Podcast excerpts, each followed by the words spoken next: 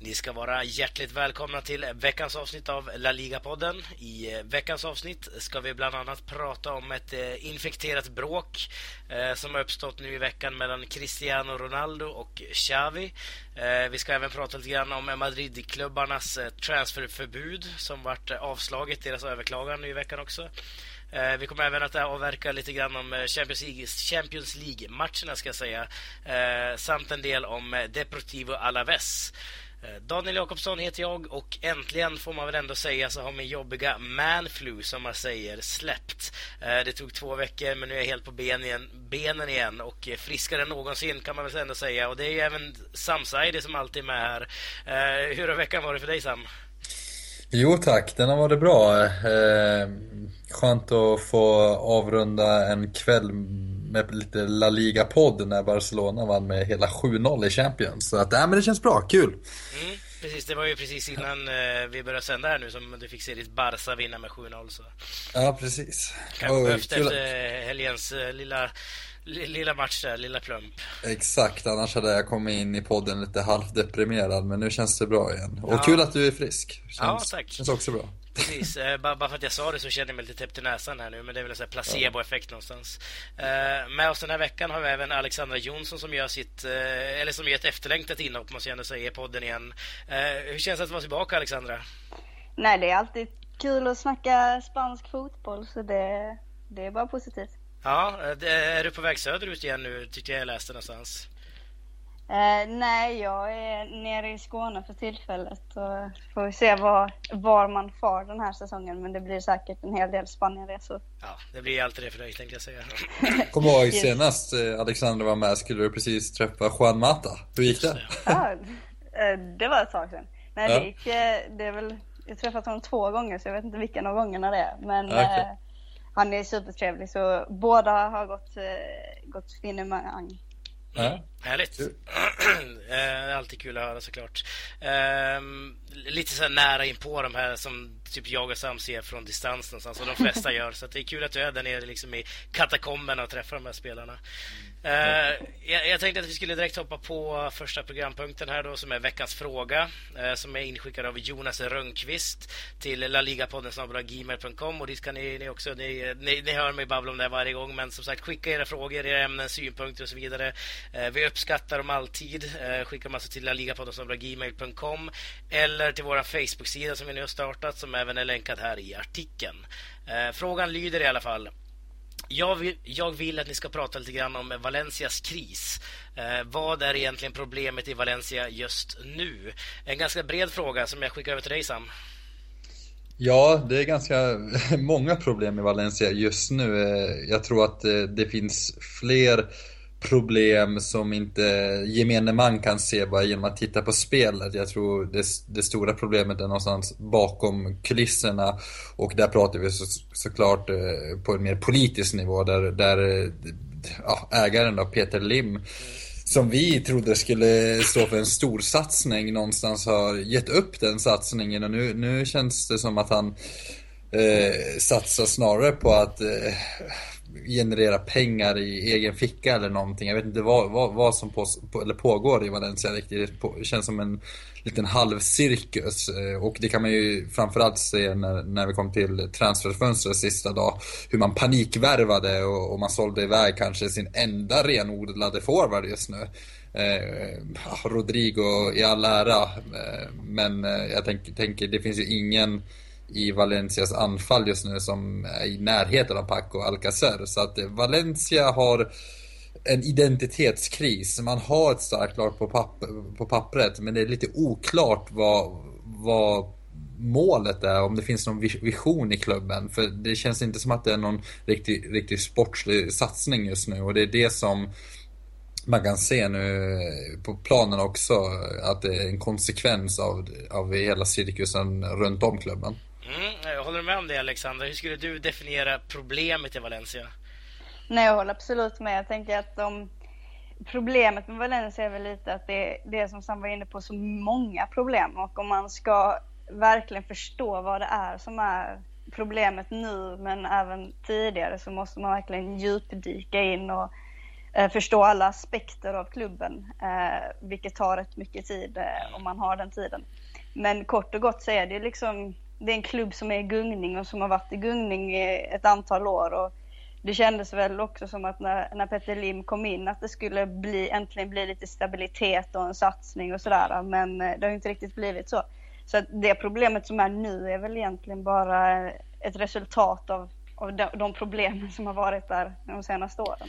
Ja, det är, personligen tycker jag det är så tragiskt att se Valencia ligga på en sista plats efter, det är förvisso bara tre omgångar, men ändå att de ska vara där nere, om man tänker tillbaka till de så här forn, forna dagarna med ligatitlar och så vidare, gått i Champions League ganska långt och så vidare. Men ja, vi får se vad som händer med Valencia helt enkelt. Vi, jag hoppas vi svarar på din fråga, Jonas, här. Vi måste faktiskt rusa vidare i rask fart här till nästa som jag tänker att kan vara lite intressant att diskutera, och det är det här bråket då, som har varit nu i veckan mellan Xavi Hernández, den gamla Barcelona-kaptenen, och Cristiano Ronaldo, den nuvarande Real Madrid-kaptenen. Eller så är jag fel, eller kanske Ramos som är för det förresten. Ja, det är Ramos. Ja, men... men det passade bra rent retoriskt. Ja, precis, jag ville ju få in det, men det, det gick inte så bra där. Portugal-kaptenen i alla fall, Cristiano Ronaldo. Eller är det Pepe? Nej, ska jag... Men de har i alla fall varit i luven på varandra här nu. Och det, det var ju så här att, eller egentligen Xavi sa väl någonstans att han vill inte jämföra Messi och Ronaldo, utan han säger att det är mer det de gör i Madrid. De gillar att jämföra, han vill inte jämföra, han hyllade båda två. Eh, och Ronaldo tog det som någon slags peak, eh, att Xavi pikade honom då. Eh, och Ronaldo svarade väl någonstans att Xavi bara vill ha uppmärksamhet, och så retade honom att ja, han har aldrig vunnit Ballon d'Or ändå, så han ska inte uttala sig liksom. Eh, hur, vad, vad säger du om det här lilla tjafset, eh, Alexandra? Jag tycker att det är lite skolgårdsfasoner de håller på med de här. Jag tycker hela grejen är väldigt löjlig, och det känns också som det är väldigt mycket media som har skapat eh, det överhuvudtaget. Eh, som, som du var inne på, som Xavi hyllade båda spelarna när han pratade, och sen så sa han som han i stort sett har sagt under hela sin karriär, att han tycker att, att Messi är på en helt annan nivå. Mm. Eh, och vad jag, så som det brukar vara när det kommer till sådana här äh, grejer, så de reportern som säkert frågade Ronaldo har ju antagligen bara sagt att då... Xavi har sagt att man inte kan jämföra det och Messi, att det bara är i Real Madrid man gör det. Mm. eh, och, och då liksom gjort det mer surt än vad det kanske var, eh, varpå Ronaldo har spunnit vidare. Sen så frågade de Xavi igen efter eh, om han hade något svar på Ronaldos uttalande, och då sa han ju bara att eh, jag bryr mig inte, jag vill bara snacka fotboll. Så att, eh, ja. Det, det, är liksom, det känns hela tiden, det är en sån typisk grej som, som är alltid i, i spansk media, och speciellt mellan Barcelona och Real Madrid, att de försöker hitta de här bråken som egentligen kanske inte riktigt finns. Nej, nej men precis, men det är ändå som Ronaldo säger, alltså han... Eh... blir ju provocerad Ronaldo ganska lätt ändå, får man säga, det här läget tycker jag i alla fall. Eh, och han går igång och han säger liksom Xavi, ja, vem är det, vad gör han nu? Ja just, han spelar i Qatar någonstans liksom. Ja, han förminskar ju Xavi en hel del här. Eh, hur ser du på allt det här, Sam? Nej, jag är inne på samma spår, att det här är ju först och främst media som har ja, blåst upp den och i, i oerhörda proportioner, och man har gjort en höna utav en fjäder, för att jag tror precis som Alexandra att när man framställer den här frågan eller det där påståendet till, till Ronaldo då, då är det ju helt taget ur ett sammanhang, för Xavi hade ju egentligen ett längre resonemang om hur fantastiskt duktiga båda de här två spelarna är.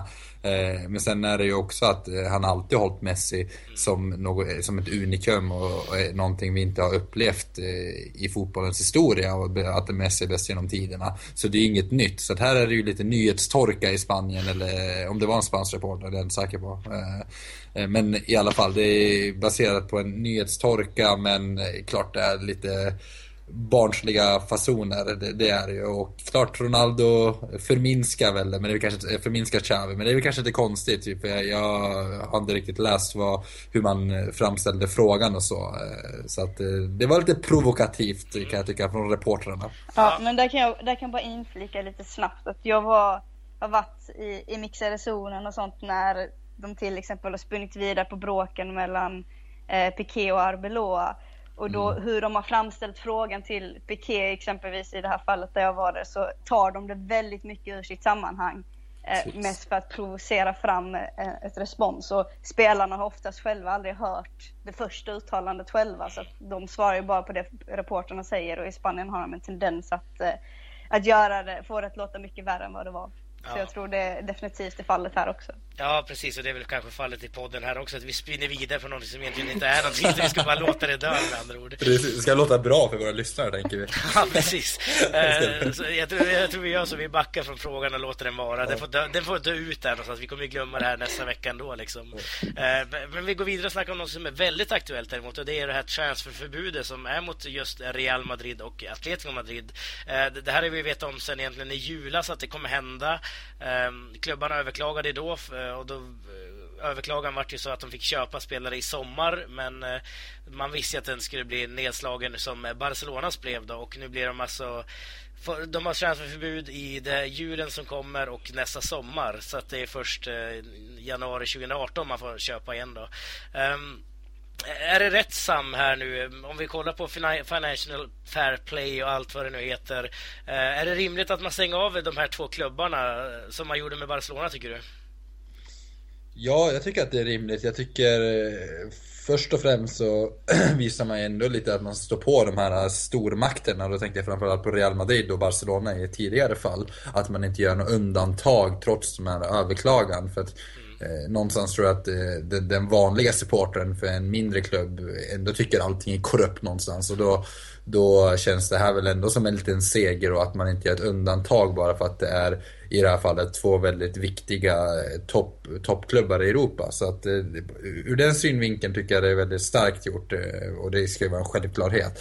Sen är jag inte så, för i Barcelonas fall handlade det ju om att man hade registrerat, eller man hade hämtat in ungdomsspelare. Ja, det är ju samma eh, fall här är också egentligen. Precis, att jag vet inte vad det har med finans, eller med, med om det är det de faller för, eller faller för, för båda två här. Är det så, så där? Eh, eller, eller är det bara Real? Eh, det, det kan ju vara jag som har sagt fel. Det, det är klart för U arton-spelare. Ja, ah, precis. Eh, så jag klart att det, det är ganska tydligt regelverk, men eh, alla de här regelverken tror jag mer eller mindre bryts eh, oavsett vad det är. Så att, eh, det är väl bra att man nu går efter det och att man försöker vara så konsekvent som möjligt. Och eh, det, det är det man visar prov på här. Ja, precis. Men det, det, jag tycker också att det här transferförbudet är lite skevt. Eh, vi vi kollar på Barca när de hade så kallade transferförbudet. Man köpte in Arda Turan och Alex Vidal. Eh, men de, de var ju registrerade först ett halvår senare då. Så att de här klubbarna kommer ändå kunna köpa spelare, men registrera dem om ett och ett halvt år. Eh, vad tycker du om själva den här regeln som FIFA eller UEFA har, eh, Alexandra? Tycker du att det är ett bra sätt att, göra, att gå tillväga? Eh, menar du straffet eller själva regeln? Ja, både och. Ja. Om man tar, om man tar regeln så, så tycker jag att den från början är, är väldigt konstig, och det är väl i stort sett alla, om du stora europeiska klubbar, om du går in och tittar väldigt noga, bryter väl mer eller mindre emot den. Eh, och den är egentligen uppbyggd på ett väldigt konstigt sätt. Man skulle kunna göra, den är till för att skydda de här unga spelarna. Mm. Men vad den i det här läget i Barcelona, säkert även Atletico och Real Madrid har gjort, det är egentligen att förstöra mm. för väldigt många unga spelare och, och egentligen sätta käppar i hjulet i deras karriärer och sånt. Och det finns vissa fall då man kan tycka att man ska inte ta in en typ, flyga över en tolvåring från ett annat land bara för att han ska spela i klubben. Men i många av dessa fallen så kan det vara föräldrar som har flyttat till staden av andra skäl, och sen så har ungen börjat spela fotboll, och sen har FIFA ändå sett det som att de flyttade egentligen dit för att han skulle spela fotboll och så vidare. Ett väldigt tydligt exempel är Zidans söner, som är några av dem som är, har brutit mot reglerna så att säga. Och det kan man tycka är väldigt konstigt, att Zidane både spelat väldigt, de bott i Madrid med sina söner när han har spelat i laget, och sen nu tillbaka som tränare, borde väldigt konstigt att de inte då ska få spela fotboll i den klubben. Så det är en väldigt konstig regel i sig. Men sen vad det gäller att de straffar, de tycker jag är helt rätt, för att regeln finns och de har brutit mot den. Och gör man det mot Barcelona ska man göra det mot Real Madrid och Atletico, och vara konsekventa, och det är viktigt att man st- står upp mot de här toppklubbarna. Mm. Sen kan man ju diskutera hur man ska straffa dem, och det här transferförbudet har varit lite konstigt. I båda fallen har det ju varit att de har vetat att de ska bli straffade och förskjutits, vilket har gett dem möjligheter att göra alla sina värvningar.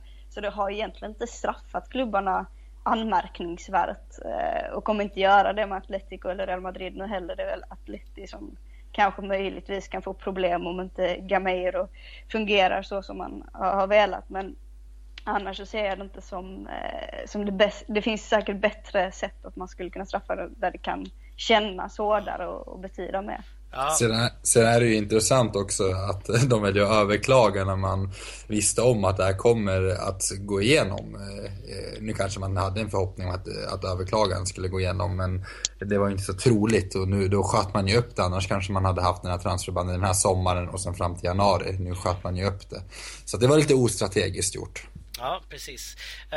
Jag tänkte att vi skulle stanna del ett här nu, och när vi är tillbaka så ska vi snacka om Deportivo Alaves.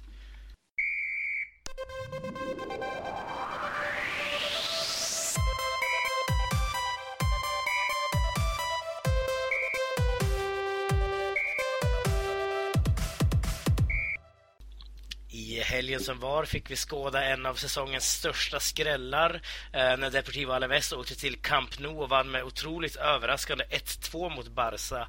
Eh, Alaves är däremot fort, fortsatt obesegrade, och eh, resultatet slog ner som en blixt från klar himmel i Spanien, får man ändå säga.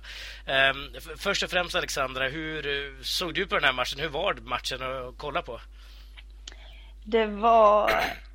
Det var lite som jag hade väntat sig ändå när man såg Luis Enrique startelva och även hur Alaves ställde upp med en fembackslinje.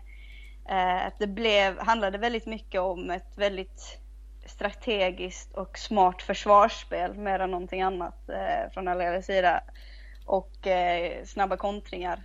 Barcelona fick det väldigt tufft, och att man spelar en ny backlinje med en ny målvakt eh, hjälpte inte till precis.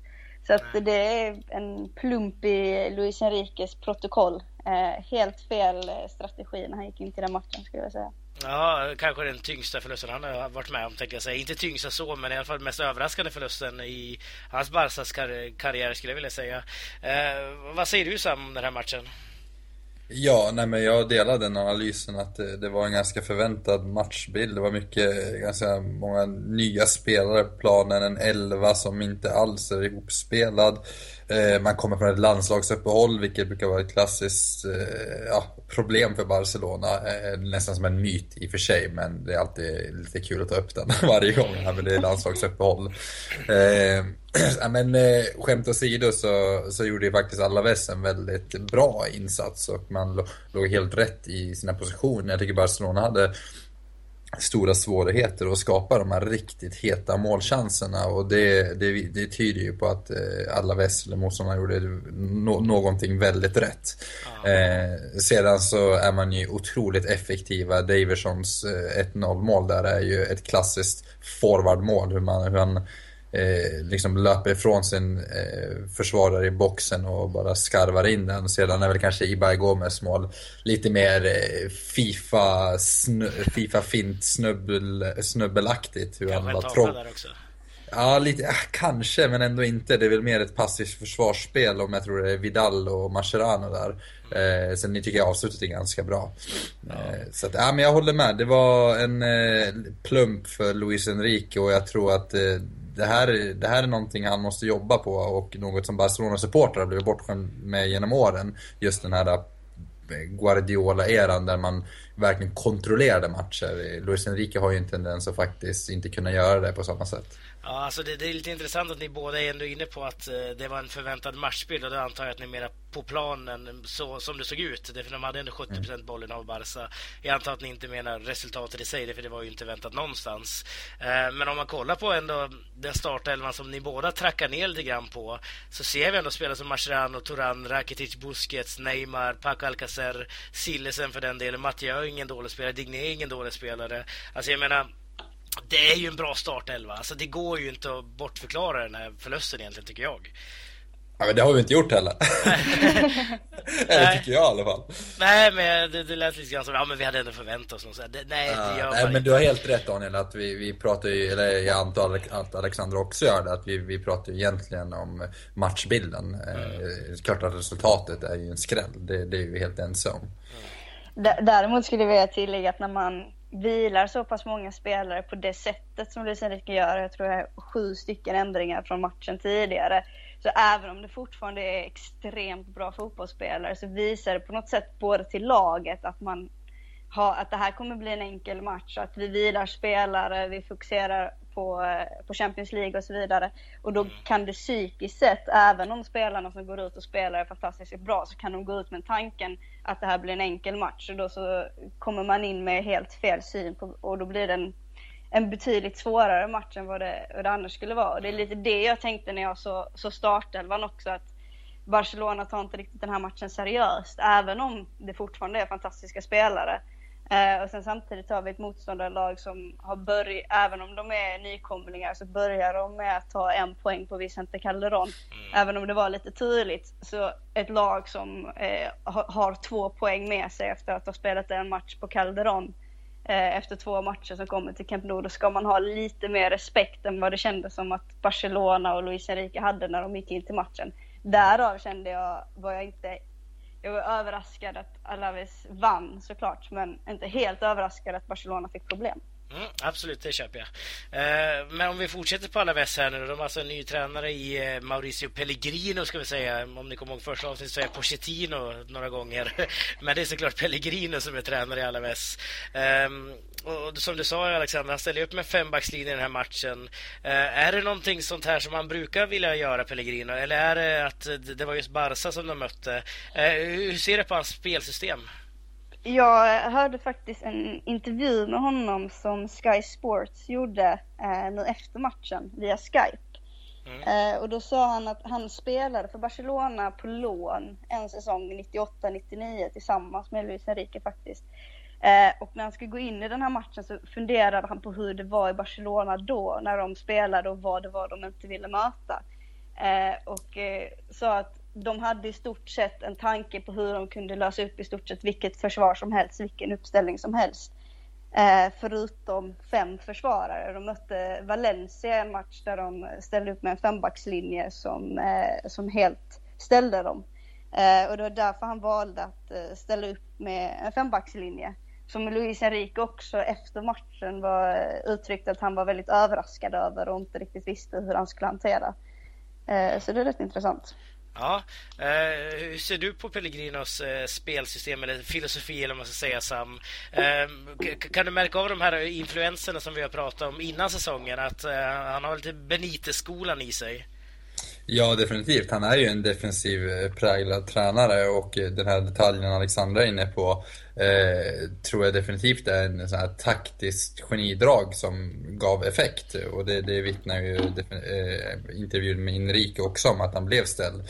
Eh, sen är det ju lite lustigt att Celtic i, i kvällens match också ställde upp stundtals med en fembackslinje, tror jag, så det gav ju inte samma effekt. Eh, så Enrique har ju lärt, lärt sig en läxa där. eh, men eh, Ja, man kan definitivt se den här Benitez-skolan, att Pellegrino är därifrån. Jag tror han också hade Benitez när han var i Liverpool där. Precis.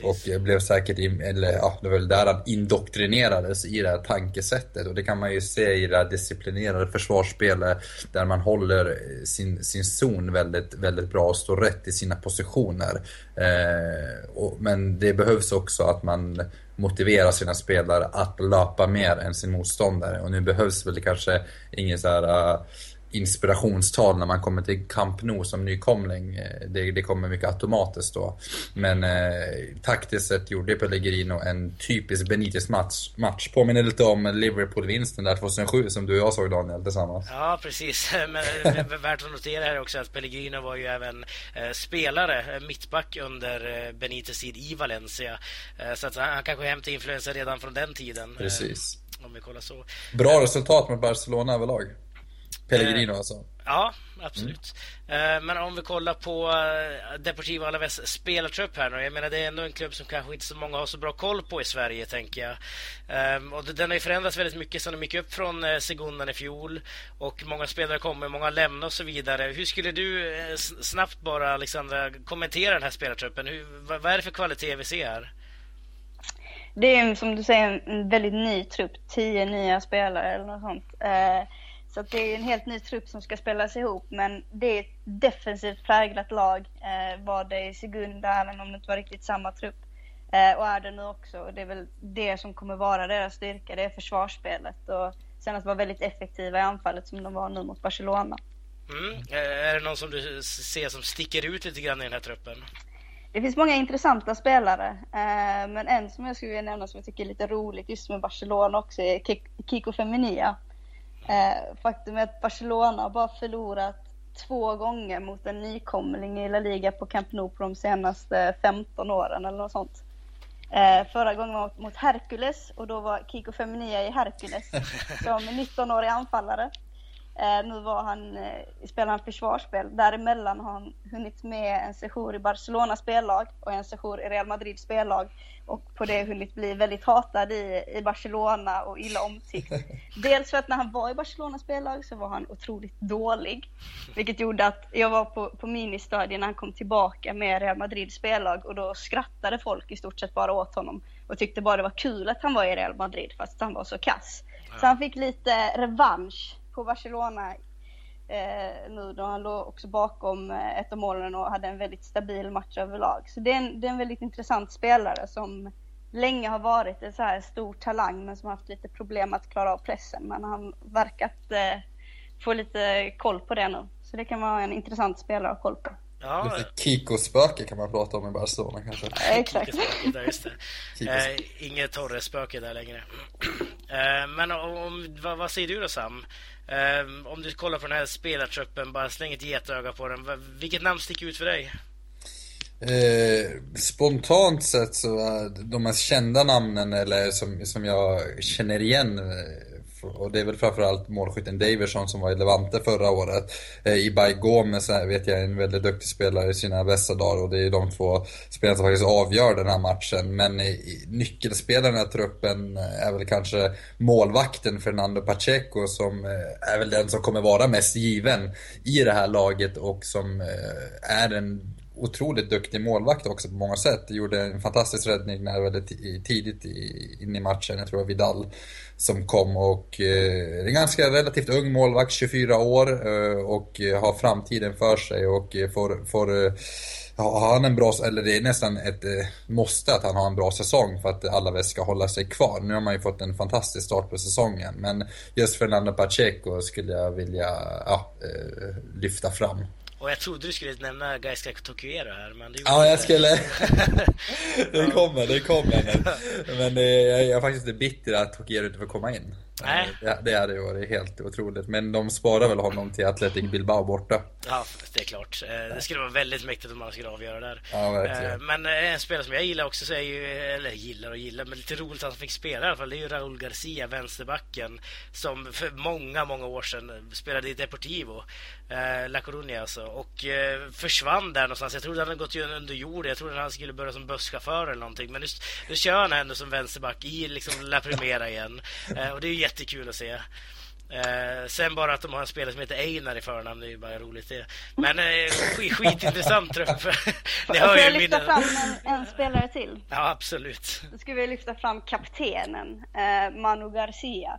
Mm. Som vi var inne på så är det väldigt många nya spelare. Eh, men Manu Garcia, det, han kommer från Alaves eh, och eh, hans stor, när alla andras stora idoler var Romario eller Laudrup, då kollade han upp på Serrano som eh, slog Deportivo Alaves till eh, La Liga nittioåtta. Mm. eh, Som tretton-åring satt han där på, eh, på arenan och, och följde det och drömde om att få göra samma sak, vilket han sedermera gjorde också. Var den som gjorde målet som säkrade La Liga-avancemanget. Däremellan har han varit i Real Sociedad och runt ungdomslag och runt i olika andra och tredje divisionslag eh, och egentligen hade gett egentligen upp drömmen om att få spela i La Liga och även få spela för eh, sitt hemmalag. Mm. Tills han fick chansen ut för någon säsong sedan och, och kommit in och tagit över kaptensbindeln och är väl en av de få spelarna som verkligen spelar för det här laget på, på sånt här kärlekssätt eller ja, vad man ska säga. Hjärtat utanför tröjan liksom. Ja. Så det är en... Eh... Det är en saga på många sätt. Ja, verkligen. Ja, jag, jag, jag trodde faktiskt att du skulle nämna om det, för jag läste ju din krönika du skrev för två veckor sedan när det var eh, Alexandra, och då, då skrev du om honom. Eh, ja. Det var väldigt fantastiskt, tycker jag alla ska eh, läsa. Ni kan ju googla upp det, det går nog säkert. Eh, men, men jättekort här nu tänkte jag att innan vi avslutar den här delen, Sam, eh, en realistisk målsättning för Alaves. Hur går den här säsongen? Oj, eh, ja, vi på Spanien-redaktionen tippade ju att de åker ut. Jag tror det var artonde plats där någonstans. eh, Så att eh, egentligen borde jag väl vara lojal mot redaktionen här och hålla, hålla, hålla kvar det tipset. Men eh, jag ska väl inte vara så tråkig. Jag tror, jag tror det är realistiskt faktiskt att man ändå eh, eller klart det är realistiskt att man ska sträva efter att hålla sig kvar där. Det vore orimligt om man hade som mål att åka ur. eh, så att, eh, men jag tror att man ja, några placeringar ovanför strecket tror jag är realistiskt faktiskt. Och i, med den här starten och får man in och har man tur med skador, för det är ofta det, de här nykomlingarna med lite tunnare trupper, det är ofta där det faller i slutändan när vi kommer mot vårkanten. Mm. Så lyckas man ja, inte drabbas av en riktig skadepidemi, då tror jag att man faktiskt kan nå en, en, en respektabel ligaplacering. Mm. Håller du med om det, Alexander? Nej, men jag tror väl att de gör som sist när de, eller när de gick upp då nittioåtta nittionio, att de tar en Europaplats. Ja, det är så pass. Åh, jäklar. Ja, det är ett stycke ut hakan. Ja. nej, nej, jag tror att det blir att slåss där nere. Men jag tror om, om de fortsätter på det här spåret så kan de väl hålla sig kvar. Ja, med tanke på att vi tippade, väl, vi tippade i Valencia fyra, så de kan väl ta deras plats. Ja, bara byta plats på. Ja, precis. Härligt. Eh, vi ska faktiskt sätta stopp för del två här nu, och när vi är tillbaka ska vi snacka lite grann om Champions League.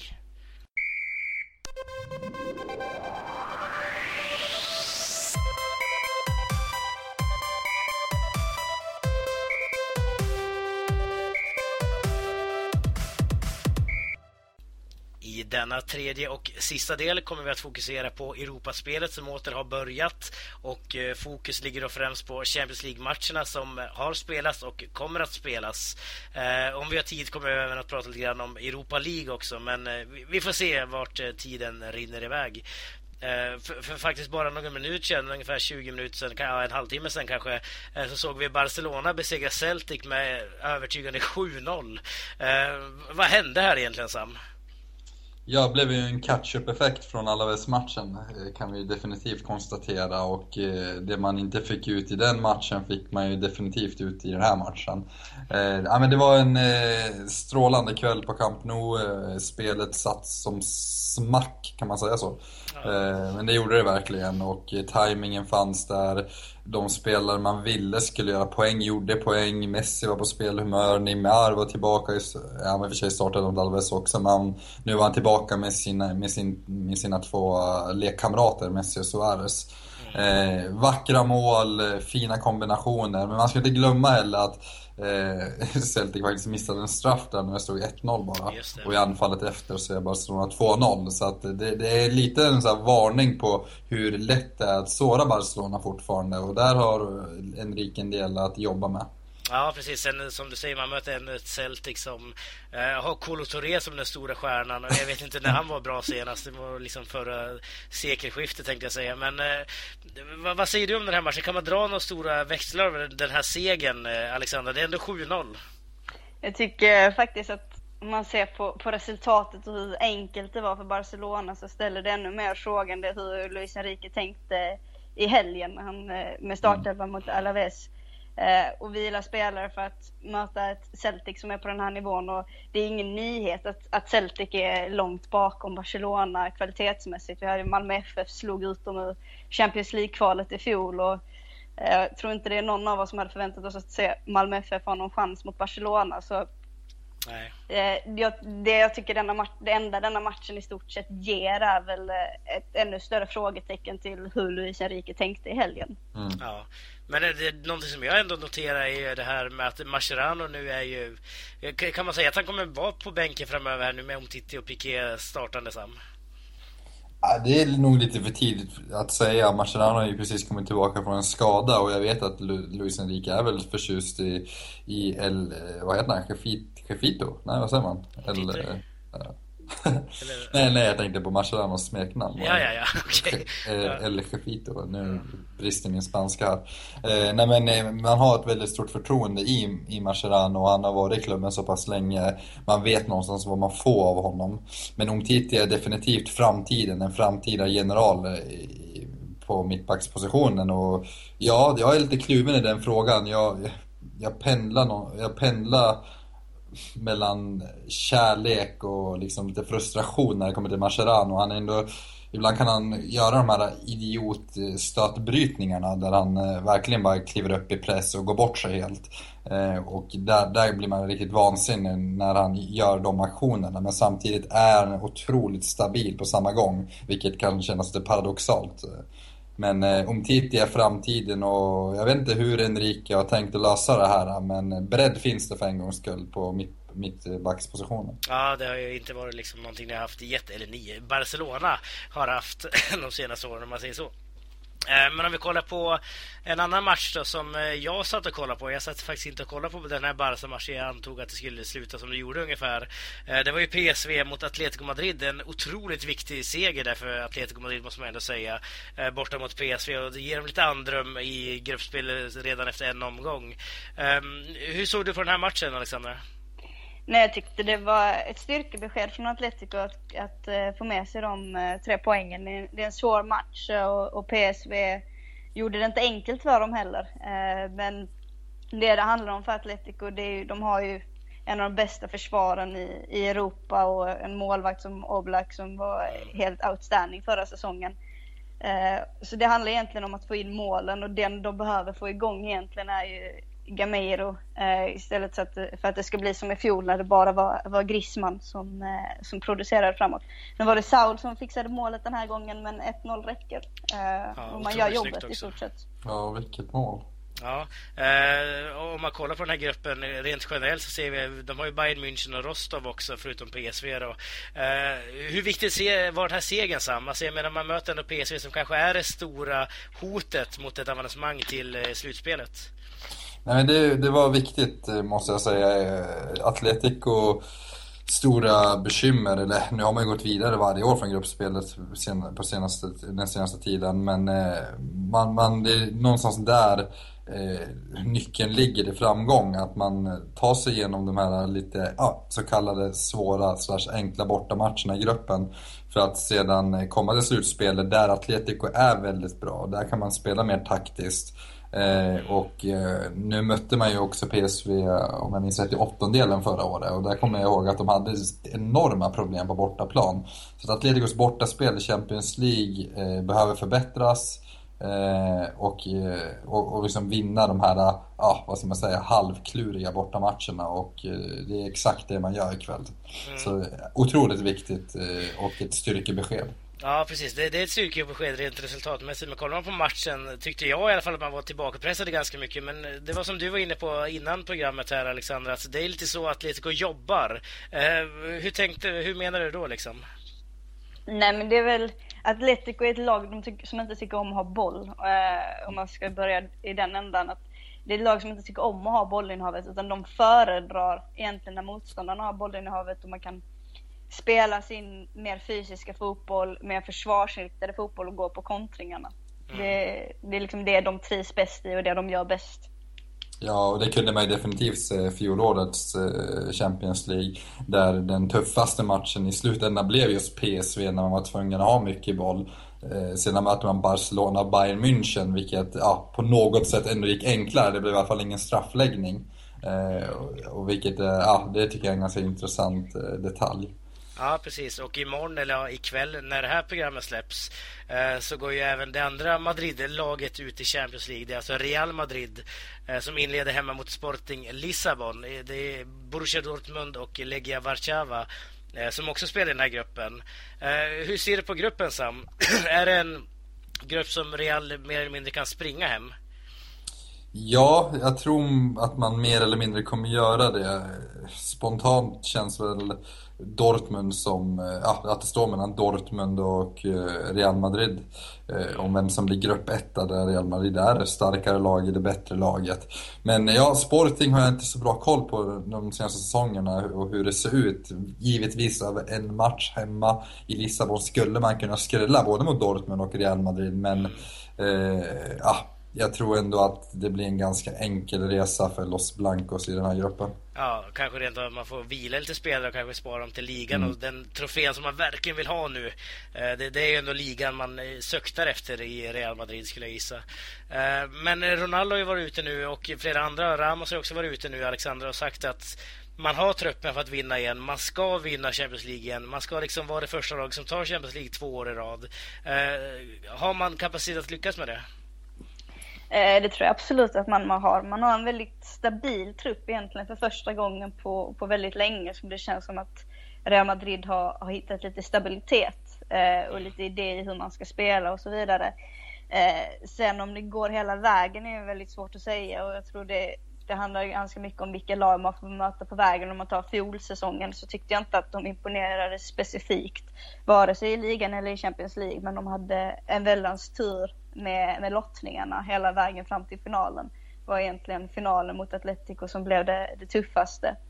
Mm. Eh, så det handlar väldigt mycket om det, och sen så får man ju se liksom hur, hur säsongen går ut. Men det är Real Madrid, och Real Madrid kan, är ett vinnande lag så att säga. Så att det är självklart så eh, finns möjligheten att de kan ta den igen. Ja, vad, vad tror du Sam? Har man möjlighet, eller kommer fotbollens traditionella kraft någonstans slå igenom som vanligt? Ja, det brukar ju bli så.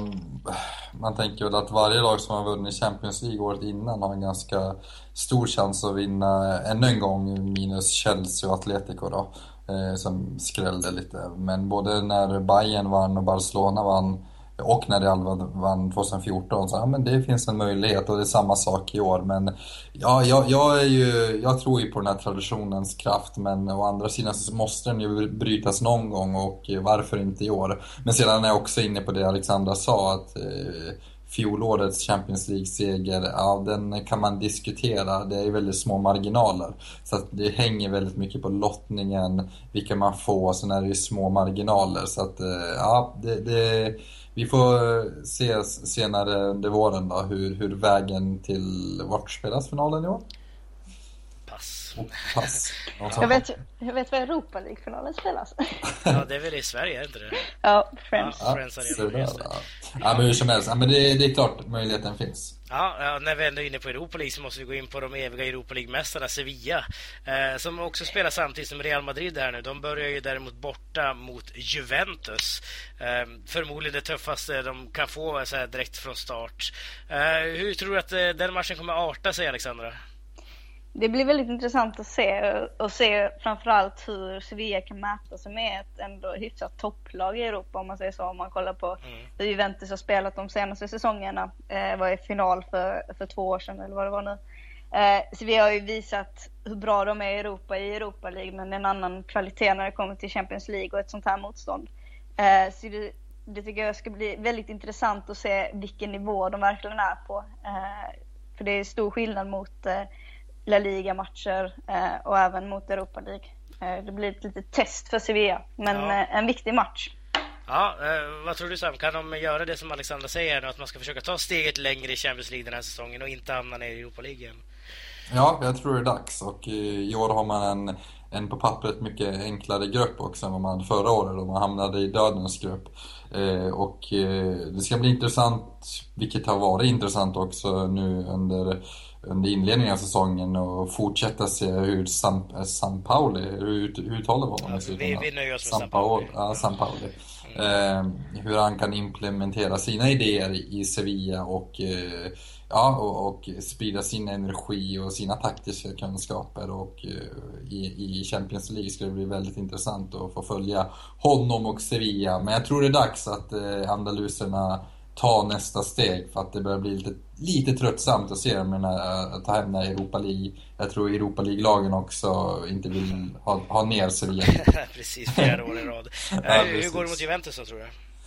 Eh, jag tror man kniper en poäng faktiskt. Okej. Ja, det tror jag. Ja. Ehm, man, det blir ett ett. Ja, intressant. Det är kanske, jag antar att jag också håller med om att det är den svåraste matchen kanske direkt de får här.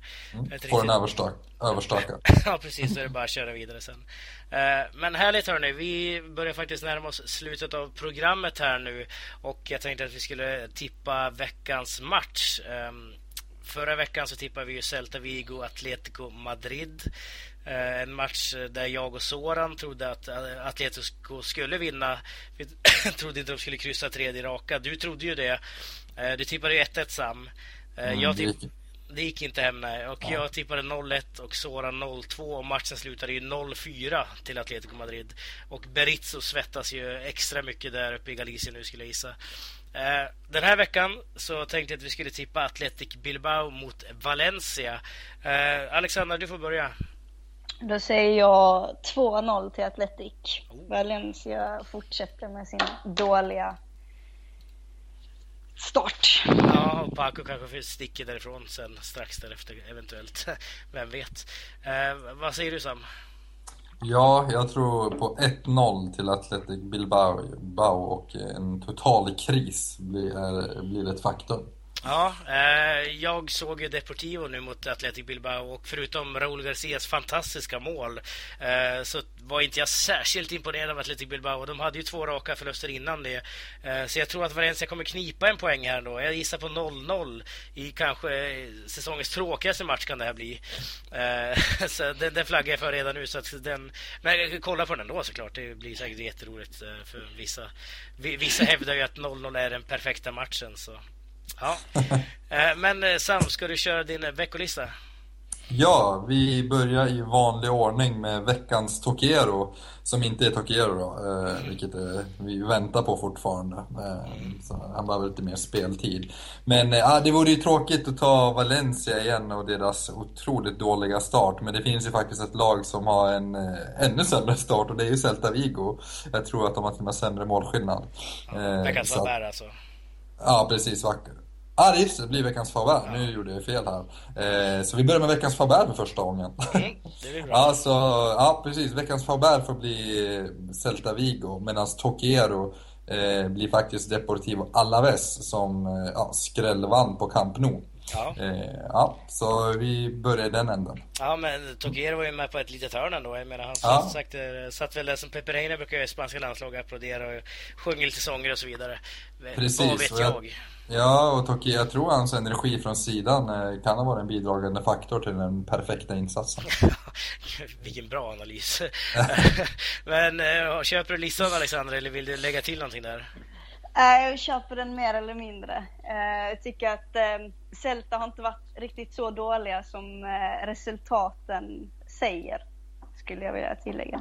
Mm, nej, de var ju, spelade ju bra mot Real Madrid framförallt på bortaplan. Ja, jag tyckte de ändå gjorde en bra halv, första halvlek mot Atletico också. Det, det är lite psykiskt, mm. det som sitter hos dem. Det, själva fotbollen, de spelar är extremt bra, men så fort de första misstaget kommer så tappar de det totalt. Ja, det är det de måste jobba med. Bortdömda mot Leganes i premiären också där. Ja. Och ur, den, ur det perspektivet så är ju Valencia en, en, en, liksom ett större orosmoln kan jag tycka. Ja. Jag, jag känner mig inte alls, eller jag tycker inte Celta fansen ska känna sig specifikt oroliga om man kollar på spelet. De spelar, de har också haft två tuffa matcher i starten mot Atletico och Real Madrid. Mm. Så att eh, jag tror det kommer, kommer se bättre ut. Men de har, har några grejer de måste förbättra. eh, Men jag tror att kan man bara få pli på det där psykiska momentet, så kan de eh, bli riktigt farliga även i Europa. Mm. Då köper vi ändå listan på något sätt. Ja. Får, får vi leva med den här veckan i alla fall. Resultatmässigt. Resultatmässigt. Resultatmässigt följer med. Tung förlust hemma på Balaidos såklart. Men tack så jättemycket för att du var med den här veckan, Alexandra. Det är alltid lika kul att ha med dig. Kul att få vara med. Eh, och tack till dig också, Sam, som vanligt. Och vi andra, vi hörs ju nästa vecka när vi är tillbaka med en ny gäst och så vidare. Eh, gå gärna in på vår Facebook-sida, likea den, skriv lite kommentarer, frågor och så vidare. Eh, vi lägger upp lite nyheter och gamla klipp och så nya klipp och allt möjligt lägger vi upp där. Och skicka även in mail till laligapodden snabel-a gmail punkt com och eh, så kanske ni, vi tar upp era fråga nästa vecka. Eh, tack så mycket för oss. Hej då!